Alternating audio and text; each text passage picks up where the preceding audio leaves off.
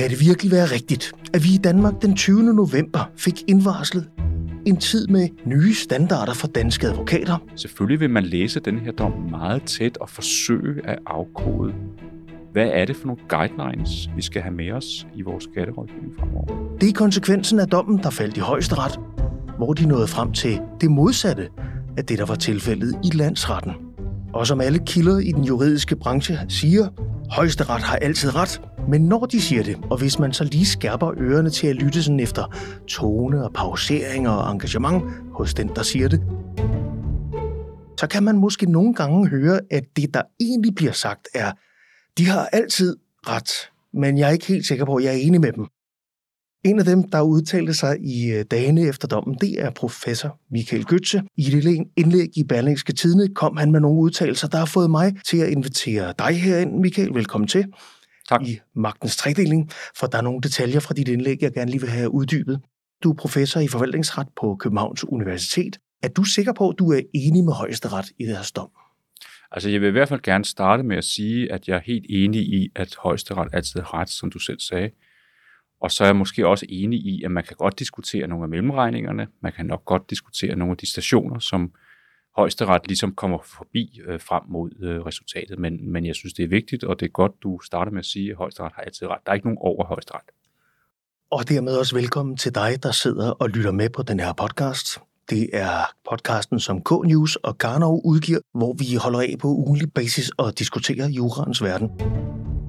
Michael Götze, du er gæst i vores podcast episode nummer 161. Jeg tror faktisk ikke, du har været gæst her før. Nej, desværre. Men, så Men jeg er glad for at være her. Så lad os gøre din første optræden øh, god. Du er et velkendt øh, navn. Du er jurist, uddannet oprindeligt på Københavns Universitet i starten af 90'erne. Det omkring, jo. Efter nogle år som fuldmægtig i Indrigsministeriets departement, der vendte du tilbage til universitetsverdenen, hvor du så har haft din daglige dag som professor i forvaltningsret siden, med en enkelt afstikker til en stilling som konstitueret dommer i midten af nullerne 2006. Lad mig starte med to spørgsmål i et. Hvad var din reaktion, da du først hørte dommen i Bækbrun-sagen? Og hvad var din reaktion, da du læste dommen? Da jeg hørte resultatet, tænkte jeg, at det var en hård dom. Og det er fordi, jeg har fulgt sagen mere eller mindre hele vejen. Øh, jeg har også fulgt øh, sagen nede i landsretten. Jeg var også nede og høre noget af det, ikke det hele, men, men nogle, gode, nogle gode dele af sagen. Jeg synes, det var en hård dom. Øhm, da jeg læste dommen, præmisserne, som jo er holdt i den relativt korte stil, blev jeg selvfølgelig klogere. Øh, men jeg synes stadigvæk, jeg tænkte, at det er en relativt hård dom. Det er jo en dom omkring advokaters ansvar, når man rådgiver øh, på det skatteretlige område, som, som er et interessant område, men, men jeg synes, at jeg øh, på en måde, også da jeg havde læst dommen rigtig tæt, som man jo gør som jurist, sad tilbage med en øh, oplevelse af, at det var en hård dom. Der var nogle af de sådan mere erstatningsretlige hække, man skal over, som jeg tænkte, det var en, det var en relativt hård vurdering. Jeg lover, du får mulighed for at uddybe det. Øh, jeg mangler vist bare lige at sige, at øh, mit navn er Dan Poulsen, og at vi to sidder og taler her sammen præcis tre uger efter dommen, og med mindre end to uger til jul. Dommen kom 20. november. Dit indlæg i Berlingske Tidene, det var der den 23. november. Hvornår læste du dommen? Øhm, jeg sad og ventede på dommen, kan jeg sige til dig. Øh, den kom nemlig faktisk lidt senere. Øh, jeg havde regnet med, at den ville være der helt på klokkeslæt. Jeg tror, der var nogle IT-problemer. Det, det kan jo ske for Det fleste. kan man ikke forestille sig. Ikke det offentlige. Øh, men den kom, og øh, jeg læste den med det samme, altså om mandagen, da den kom ved middagstid. Og jeg læste den med det samme, og jeg har også læst den øh, nogle gange siden, kan man sige, øh, endnu, endnu tættere. Og hvornår bestemte du dig så for at skrive dit indlæg til Berlingske? Uh, det er nogle svære spørgsmål, du starter med. Øh, lige klokkeslæt kan jeg ikke huske, men, men relativt hurtigt, fordi jeg jo øh, selvfølgelig øh, interesseret i dommens, hvad skal man sige, konsekvenser. Hvad, hvad, hvad, hvad sker der nu? Hvor står vi nu? Og jeg er nok især interesseret i det, som man ligesom kan tænke i forhold til myndighederne, altså myndighedssporet. Selvfølgelig er, er Bæk Brun, advokaterne, hoved, hovedrolleindehaver i dommen, men, men jeg synes også, man kan sige, at myndighederne har en, en rolle, og, det- og det var det, jeg ligesom øh, forsøgte at tegne op i øh, mit indlæg. Da du så skrev, hvor meget har du vejet på en guldvægt, dine ord og dine formuleringer i det indlæg i Berlingske Tidene? Det lyder som et ubehageligt spørgsmål, men øh, jeg har selvfølgelig tænkt mig om. Øh, det er jo ikke et indlæg, jeg har brugt øh, 70 timer på. og jeg har skrevet det i den stil, som man jo skriver indlæg, øh, hvis de skal optages. Øh, så det er klart, der har været nogle pointer, som øh, jeg synes var vigtige at få, få sat relativt på relativt klar form. Lad os tage fat på pointerne. Du skriver, nu citerer jeg, der kommer til at gøre i løbende i den her podcast, enkelte passager fra dit øh, debatindlæg. Du skriver, dommen var hård og sætter ny standard for advokater. Hvilken ny standard? Der går vi jo direkte ind i kernen i dommen, som er spørgsmålet om ansvarsnorm. Altså, hvornår har en advokat en viden, en burdeviden? I højstrætsdom bruger man udtrykket, at advokaten, den pågældende advokat, måtte indse, måtte indse, at der var uler i mosen. Der går vi direkte ind i det. Og det er en relativt... Og, og ikke for eksempel burde eller kunne have. Nej, det, det, er, en, det er en skrab formulering i, i min læsning. Øh, han måtte indse, da han sad med det her og var i kommunikation med forskellige aktører, et andet advokatfirma, og ligesom var inde i, i kernen. Han måtte indse, at der var risiko for, at den her bank, som senere er dømt, North Channel Bank, der var risiko for, at de var ude i noget, som ikke var alt for kønt. Og bare lige helt kort opridset, det er jo en dansk advokat hos Bæk Broen, som har lavet en legal opinion. I den legal opinion, selvfølgelig som øh, advokater og jurister elsker, øh, masser af forbehold, og hvis ikke jeg husker helt forkert, og du må gerne øh, præcisere, den formulering, der er i dommen, øh, oversat til menneskesprog, er, øh, hvis, hvis man bliver bedt om en opgave, og det lugter lidt, jamen så kan du skrive nok så mange forbehold. Du har stadig et ansvar for ja. den legal opinion, du afgiver. Ja. Og hvorfor er det nyt? Altså det er i hvert fald en, en, en, en skrab vurdering, kan man sige. Øh, det er rigtigt, at øh, for advokater, der har det øh, stor interesse, at det, at man tager nogle forbehold, det, at man har nogle forudsætninger, man skriver noget ned, det er man jo vant til som jurist, nu laver en slags rygdækning, det bliver tilsidesat af højesteret. Det, det, det holder ikke, når sagen kommer så langt, kan man sige. Og de her legal opinions, det er jo det er jo en, en vis forstand en, en, en abstrakt juraopgave. Man skal ligesom gøre rede for nogle, nogle regelsæt.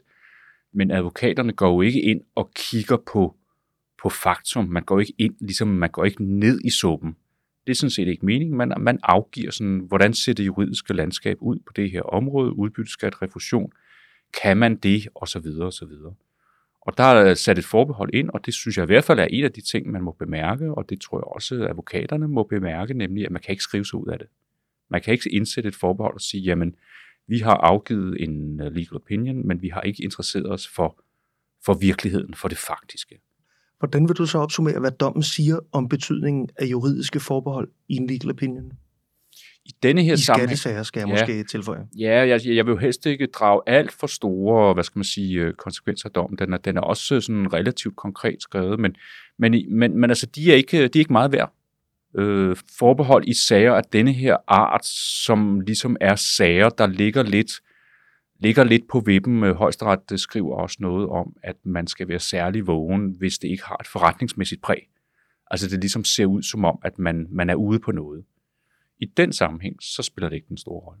Jeg ved, at du og også andre igennem flere år ligesom har omtalt skatterådgivning øh, hos advokater som, som en opgave, der, og andre, der tilbyder skatterådgivning, øh, som en opgave, der, der sådan i mange år handlede om at finde hullerne i osten. Altså, hvordan man som virksomhed kan slippe sådan... Øh, altså man får lyst til at sige billigst, men nemmest eller mest balanceret øh, rundt om, om skat i det land eller de lande, man, man opererer i. Hmm. Men øh, det er også en indstilling, der de sidste år er skubbet til sådan med begreber som ansvarlig skat, og der, der er et kæmpestort internationalt øh, samarbejde for at få lavet nogle ensartede regler her. Hvad er højesterets dom fra 20. november i Bækbrun-sagen et udtryk for i den her kontekst? Er der skubbet i retning af nu det ansvarlig skat og væk fra hullerne i osten? Det kan man måske godt sige, ja. Øh, der står også i dommen, at nu skal advokater ligesom tænke skats interesser med ind. Altså som regel er advokater meget optaget af klienten. Det, det er ligesom den relation, der er det helt primære. Men i de her sager, øh, som ikke har forretningsmæssigt præg, som ser lidt, som ser lidt underlige ud, øh, det kan man måske godt sige, der skal man altså ligesom øh, tage en øh, ekstra kasket på, hvor man skal tænke, ah, må det nu også er i skats interesse, at vi begynder at rådgive om, hvordan man ligesom kan cykle rundt om nogle øh, lyskryds her. Øh, i, I denne her type sager, der har advokaterne altså ligesom fået en, en, en, en tredje aktør, man, man skal tænke med ind i, i rådgivningen, og det tror jeg vil være en, en, en for, for nogle advokater, det, det er lidt, lidt et nyt sted at være i, i de her sager. Men der er, forskellige, der er forskellige, hvad skal man sige, det er, jo, det, er jo, det er jo en højstretsdom, der handler om Bæk sagen kan man sige, der handler om udbytteskatssagen. Øh, så, så det er jo ikke en, der gælder på, på alle ender og hjørner af skatterådgivningen. Vi er ligesom i en, lidt i en særlig genre inden for det store felt, hvor det ser lidt uldent ud, hvor det ikke har et forretningsmæssigt præg osv. osv. Kan du lige skære lidt det lidt med? Hvad vil det sige, en særlig genre? Altså, jeg synes måske, det er for meget at sige, at nu er advokaters øh, skatterådgivning ligesom vendt op og ned med den her dom. Det synes jeg er for meget at sige. Det, det er jo, man, man sidder jo selvfølgelig og rådgiver på en, på en hel masse områder. Men når det har karakter af en eller anden form for skattespekulation, som du selv ligesom også lægger lidt op til. Jeg kaldte det bare huller i osten. Huller i osten. Lad os bare kalde det så huller i osten rådgivning. Der skal man altså være ekstra vågen, kan man sige. Og, og dommen er jo også konkret udtryk for, at man i, i, i det her forløb, som man har kigget rigtig, rigtig tæt på, der var for mange lamper, der blinkede. Der var nogle formuleringer, og der var nogle ting, der ligesom øh, skulle have tændt nogle flere advarselslamper. Man skulle, øh, den pågældende advokat, den tidligere advokat hos Bækbrun, skulle i virkeligheden have sagt, jamen det kan jeg ikke. Øh, den, den, det, det, det, ser, det ser ikke kønt ud det her. Jeg må, jeg må tænke, øh, at, at, at, at det her er ligesom på den forkerte side. Men det er jo ikke helt klart, og det, det, er, også, det er også en svær, hvad, hvad, hvad, skal vi, hvad skal vi nu gå efter? På den måde er det jo også en dom, der som sagt er holdt relativt kort, og i mine øjne holder den sig primært til sagen, Bækbruns-sagen. Den, den giver et svar på den, et endeligt svar på Bækbruns øh, ansvar i den her sag. Øh, og den kan godt være lidt svær sådan at få, få oversat til sådan en generelle guidelines. Hvordan gør vi det? Advokaterne vil gerne gøre det godt, og selvfølgelig vil man gerne gøre det, så man, man undgår et ansvar. Men, men dommen er relativt kort og ikke sådan helt nem at lige få afkodet. Øh, jeg lover at lige at vende tilbage til, fordi, øh, som du siger, højesteret har været meget grundig med sagen. Det var øh, landsretten jo sådan set også, men nåede frem til det stik modsatte øh, resultat. Så, så, men inden jeg stiller dig det spørgsmål, kunne jeg godt bare lige tænke dig at spørge sådan, dig som professor i forvaltningsret. Det her med, at der er en dom, der siger, du skal også have en tredje mand på, med på bagagebæren. Det er ikke bare din normale faglighed, det er ikke din klients interesser. Du skal tænke på ham, der sidder derovre øh, i det der meget, meget, meget store Christiansborgsk øh, styrede slot, øh, som hedder et skatteministerie, og tage deres interesser med i dine overvejelser. Hvor godt stemmer det overens med sådan normal øh, forvaltningsret? Altså, jeg synes i hvert fald, man kan sige, at, at, at, at det gør, altså, det gør klientrelationen lidt, lidt, øh, hvad skal man sige, lidt mere uskarp, fordi man, man øh, som advokat jo først og fremmest tænker på klienten. Og, og nu skal man altså tænke på, på skatte, skatteforvaltningsinteresser i, i, i, de her, i de her sager. Og, og det er vel noget af det, øh, hvor, hvor Bæk Brun må sige, her, her har man flyttet målrammen lidt, øh, sådan har vi ikke tænkt det, og det skal vi nu, det skal vi nu fremover, at øh, vi er nødt til at tænke øh, på, om det her mund er i, i skattemyndighedens interesser, at man ved at, at få, få hentet nogle penge ud af, af vores allesammen skatte, øh, vores allesammen statskasse, uden at man har en, øh, en, en ret til det. Det er jo ikke nyt, at du som øh, advokat kan blive dømt, hvis du foretager dig noget ulovligt, altså giver en, en, en, øh, en ulovlig rådgivning. Det er heller ikke nyt, at folk, der giver skatterådgivning, jævnfør revisorerne, mm. har en pligt mm. til mm. at oplyse på en anden måde, hvis de hos deres klienter møder øh, brødende kar, eller at nødvendigheden for at sætte forbehold ind for noget, der lugter lidt, for at bruge formuleringen fra tidligere. Så, så på den måde er der på den måde er der vel ikke noget nyt i, i det, det er måske bare for advokaterne ja. en, en ny situation, ja. ny standard. Ja, man, måske. Man, man, øh, man kommer lidt tættere på øh, noget af det, som revisorerne har skulle arbejde med i massevis år. Det, det, det tror jeg godt, man kan sige.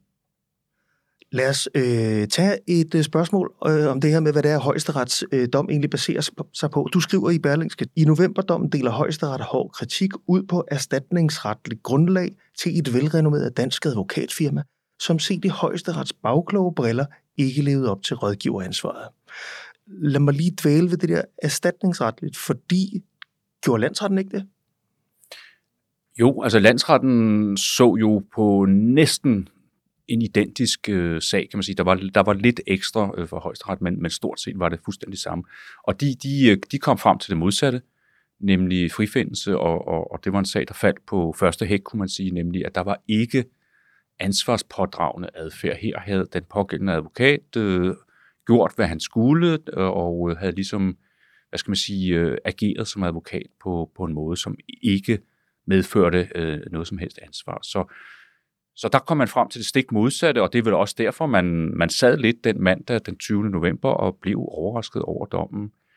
Det sker, og det, det, det, det er sådan, det spiller. Sådan er, sådan er vores domstol indrettet, og der er en, en, en, en vis procentdel af, af landsretsdomme, som bliver vendt på hovedet højesteret, så det er ikke første gang i verdenshistorien.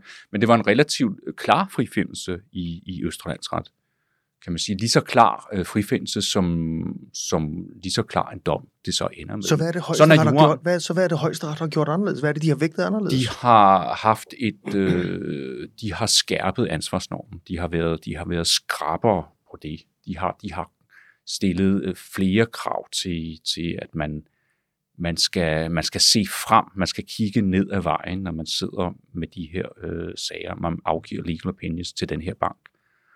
Og man har også været skrab på alle de andre hække, fordi man højstret siger at der er et ansvarsgrundlag. Her har advokaten ikke gjort nok.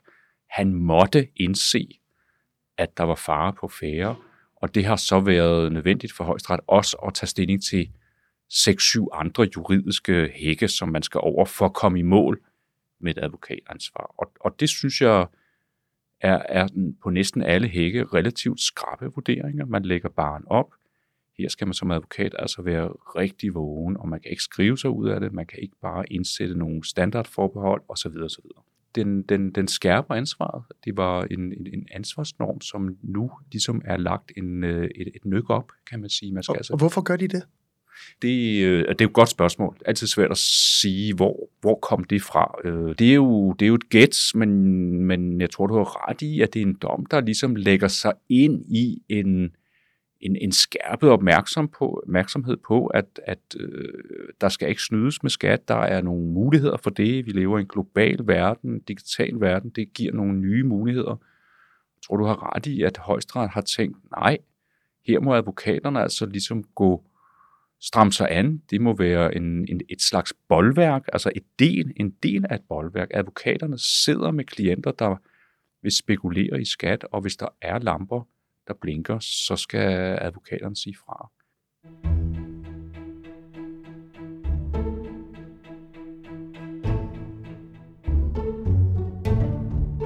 Der er en enkelt sætning i dit indlæg, jeg godt kunne tænke mig at spørge dig om, fordi jeg undrer mig over, hvorfor du skriver den på den måde. Og jeg har et helt konkret øh, forslag til, hvordan du også kunne have skrevet den. Så det er mit spørgsmål. Du skriver, dommen vil nok give anledning til faglig debat om ansvar, selvom højesteret per definition altid er ret. Der var den. Øhm, jeg undrer mig over, hvor, hvorfor, de har, øh, hvorfor de har forbehold øh, nok giver anledning, og selvom. Øh, hvorfor ikke bare skrive, højesteret har altid ret, og derfor skal dommen give anledning til faglig debat? Ja, et godt spørgsmål. Øh, hvorfor har jeg... Jeg har nok forsøgt at skrive det sådan relativt øh, rundt. Jeg kan jo ikke... Øh, jeg, jeg kan jo ikke sådan sidde her sammen med dig og sige, nu kommer der den og den øh, debat. Øh, jeg forestiller mig, at den, øh, den allerede har givet anledning til debat. Man har talt om den. Man har talt om den hos Bæk Brun. Jeg tror også, man taler om den på andre advokatfirmaer, og det tror jeg, man vil gøre noget tid nu.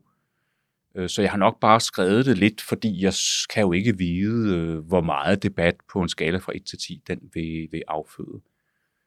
Og jeg har måske heller ikke... Øh, altså, jeg, jeg har skrevet det sådan lidt rundt. Jeg, jeg tror, den vil, vil give anledning til eftertanke, det er jeg slet ikke i tvivl om. Og, og hvordan det sådan vil udforme sig konkret, det ved jeg ikke. Men, men det er en dom, som, som alle har fulgt med i. Jeg tror, der var rigtig mange, der sad den mandag og der var rigtig mange, der læste avisen dag, dagen efter og var interesseret i et, et referat af den sag.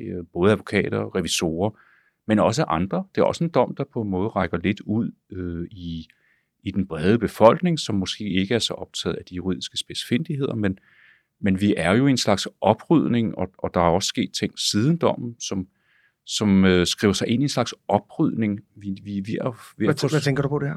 Jeg tænker på nogle straffesager, der nu øh, begynder ude i Glostrup Byret, øh, hvor der skal tage stilling til det strafferetlige spørgsmål. Er der nogen, der har begået strafbare handlinger? Banken er jo ligesom handlet Det, det er på plads, North Channel Bank, de er dømt faktisk. Men vi er jo i en slags... Ja, de gik øh, konkurs og har indgået et forlis. De indgik, ja, og de fik en dom faktisk, ja. ikke? ude i Glostrup, og de skulle betale nogle penge, og det indgik med et forlig om, fordi de gik konkurs. Men nu er vi jo fremme ved nogle, nogle, øh, nogle personer, hvis navne jeg ikke vil nævne, fordi det er også lidt kontroversielt, men, men alle, der læser avis og følger med i udbytteskatssagen, ved, at, at der sker noget nu i oprydning, og, og Bæk-Brun-dommen ser jeg også som en brik, det tror jeg også, jeg bruger det udtryk, en, et brik i et stort puslespil, som vi alle sammen følger lidt med i. I al fairness skal jeg sige, at jeg har ikke, for, jeg har jo ikke forberedt dig, øh, når, når jeg inviterer dig ind i studiet på, at jeg vil sige, hvorfor skriver du sådan der og ikke sådan her? Øh, I al fairness kunne jeg have givet dig sætningen inden og sige, givet du lige tænke over det her. Det er bare meget sjovere at høre din umiddelbare reaktion, øh, og øh, tak for et godt og, og grundigt svar. Øh, et opfølgende spørgsmål, hvor meget oplever du, at der er en faglig debat om det her?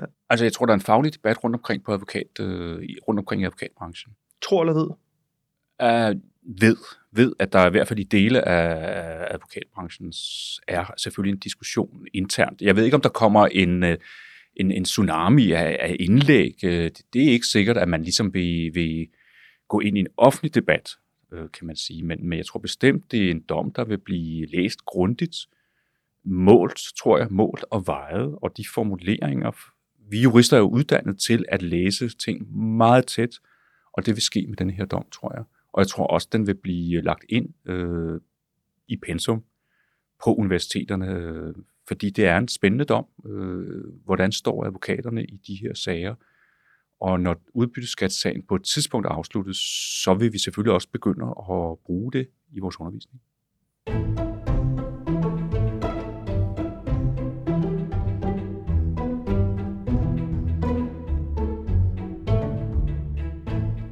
Jeg startede det her, øh, den her podcast med at sige, at vi tager to runder af spørgsmål. Lad os afslutte runde 1 og bevæge os til runde 2, som i høj grad handler om, hvad du savner i dommen. Jeg starter med at læse noget op, du har skrevet. Skattemyndighederne må fortsat arbejde møjsommeligt videre med at overholde juridiske krav til kontrol, dobbelttjek og til forsvarlige processer. Og så lidt senere, i højesterets dom fra 20. november er spørgsmålet om skatteforvaltningens egen skyld eller accept af risiko i øvrigt sted, hvor højesteret har haft mest travlt med at komme hurtigt videre. Hvad mener du med mest travlt? Hvad ligger der i den formulering? Det er den del af dommen, hvor der står mindst. Hvor der, hvor der er hvor der står mindst? Mindst. Det er den del af dommen, hvor, hvor man er mest sparsomlig med tekst. Der står tre linjer. Øh, man tager lige stilling til, øh, og man mener ikke, at der er egen skyld accept af risiko, altså skatteforvaltningen tilbage i de år, hvor, hvor det her foregik, øh, har ikke egen skyld. Man, man kunne ikke gøre noget ved det i de år. I hvert fald ikke set med erstatningsretlige briller. Og det er der skrevet øh, to-tre linjer om.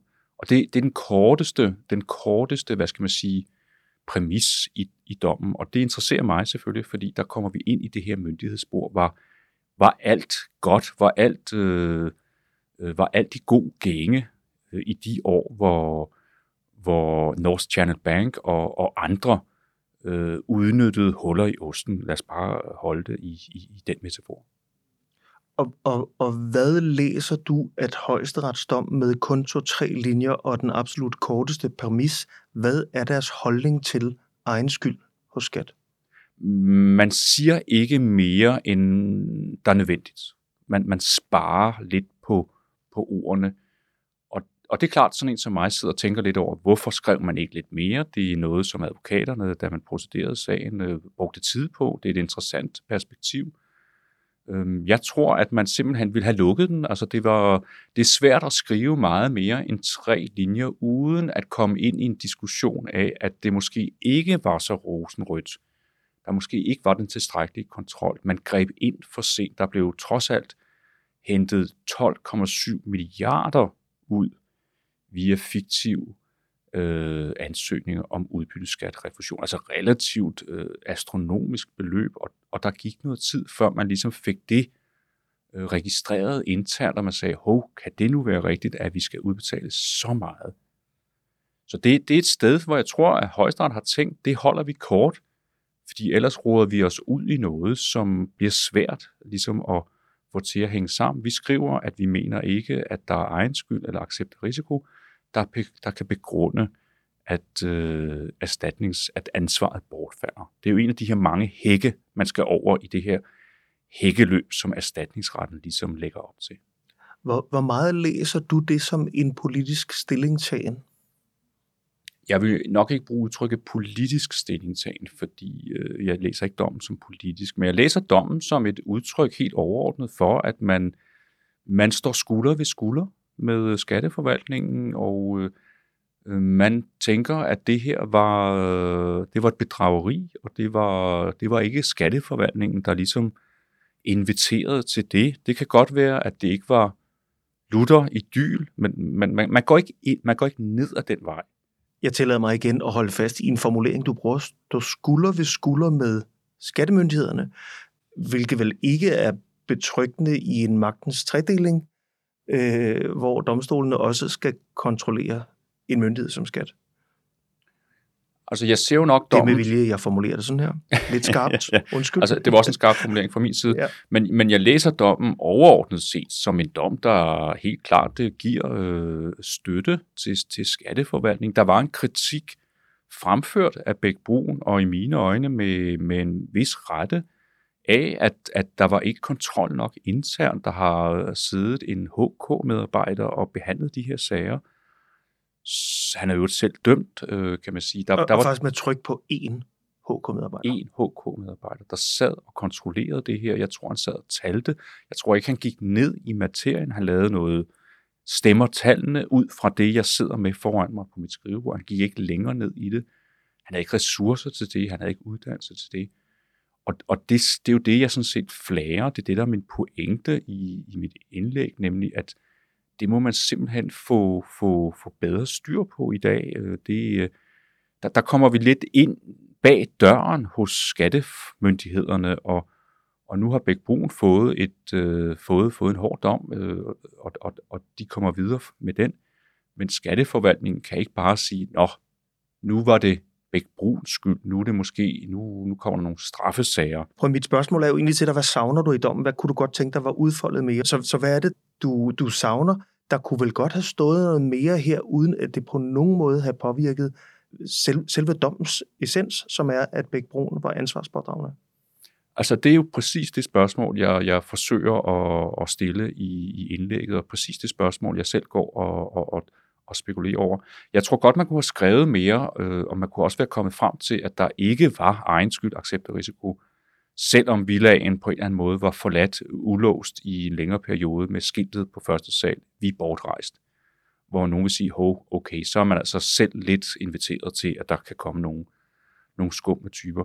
Jeg tror, man kunne have skrevet mere, men, men, men min læsning er, at hvis man havde skrevet øh, en halv side, så var man nødt til ligesom at give lidt, kan man sige, til, til synspunktet om, at det ikke var i god gænge. Og derfor har man valgt, og det, det ser man jo i dommen, det, det er noget, dommer er dygtige til, det er noget, vores højesteret er dygtige til.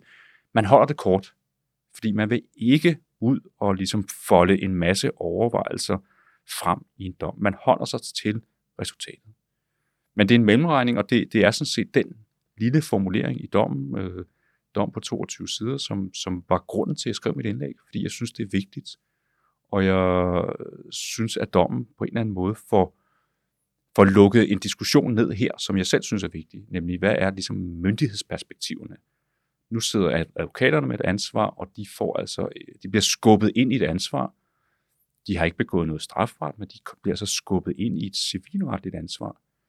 Og jeg synes ikke, man kan sige, når jamen, så er så skatteforvaltningen, så skal de ikke tænke over noget som helst mere. Det er, min, det er sådan set min hovedpointe i lægget. Der er jo noget af det her, det, det, er, det er jo dig, der udlægger øh, hvad, du, hvad du ved. Der er noget, der, hvor du reflekterer over, hvad du tror. Øh, du sagde selv lige, at, at øh, det er noget af det her, du, øh, du også reflekterer videre over. Øh, hvis, du skulle, hvis du skulle pege på en kilde, som du allermest kunne tænke dig at sidde på tomandshånd på et værtshus og tale med om det her, hvem skulle det så være? Det skulle fordi, så være... Og siger jo, fordi der, altså, så vidt jeg ved, der er ikke, der er ikke udtrykt dissens i dommen. Nej, der er, nej, de er selvfølgelig skulder ved skulder. Ja. Enige både med sig selv og skat, som du sagde før. Ja. ja.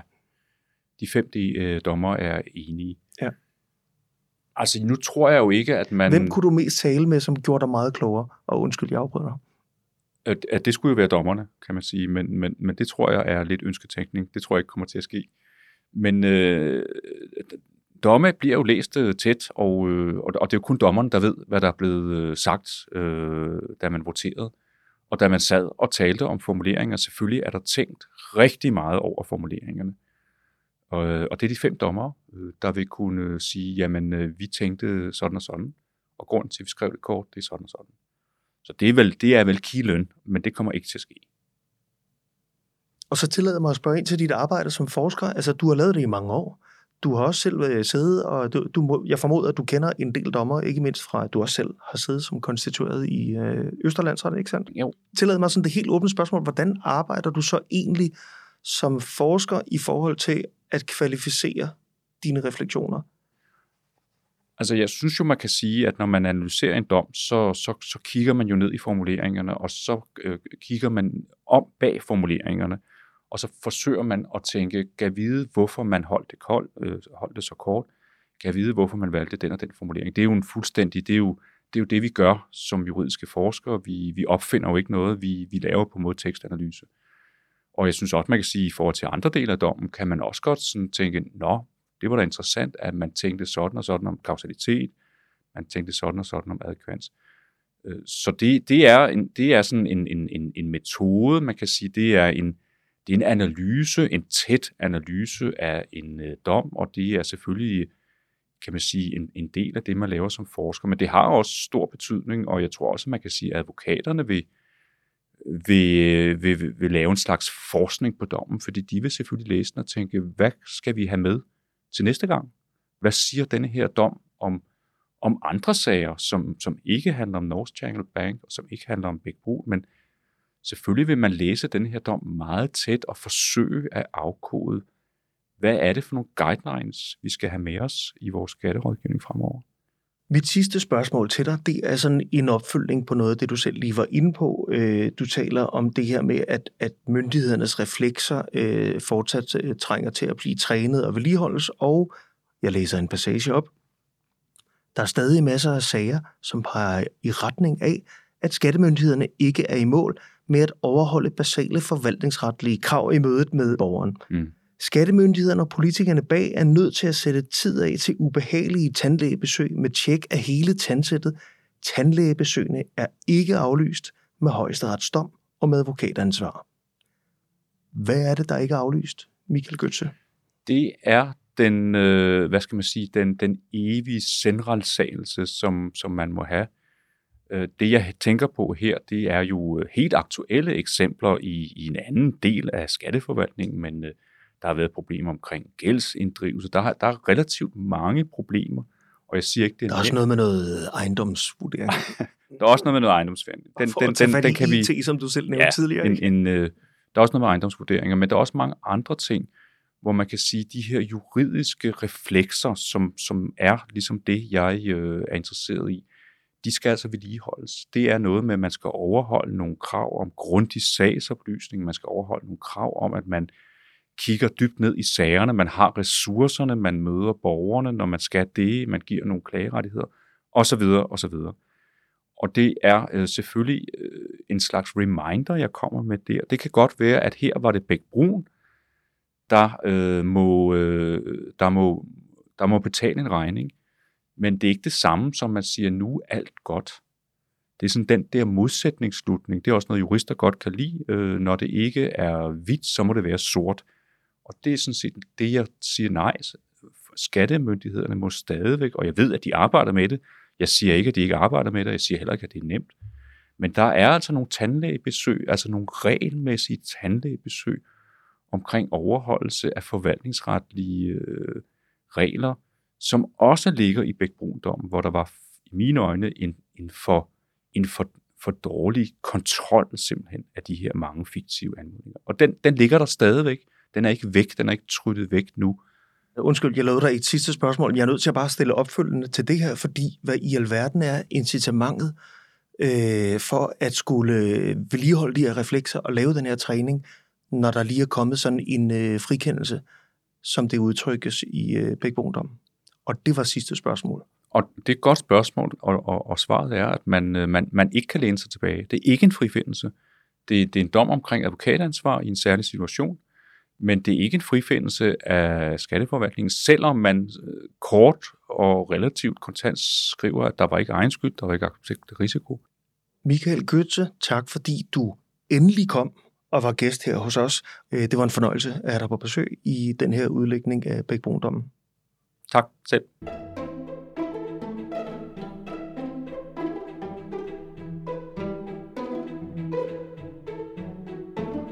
Således kom det til at lyde i denne udgave 161 af Magtens Tredeling, vores ugentlige podcast her fra K-News.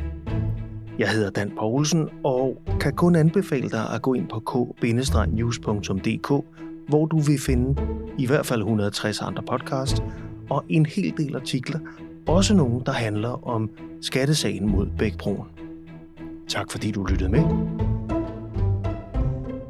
Vi er tilbage næste uge. Magtens tredeling publiceres af Karnov Group Danmark.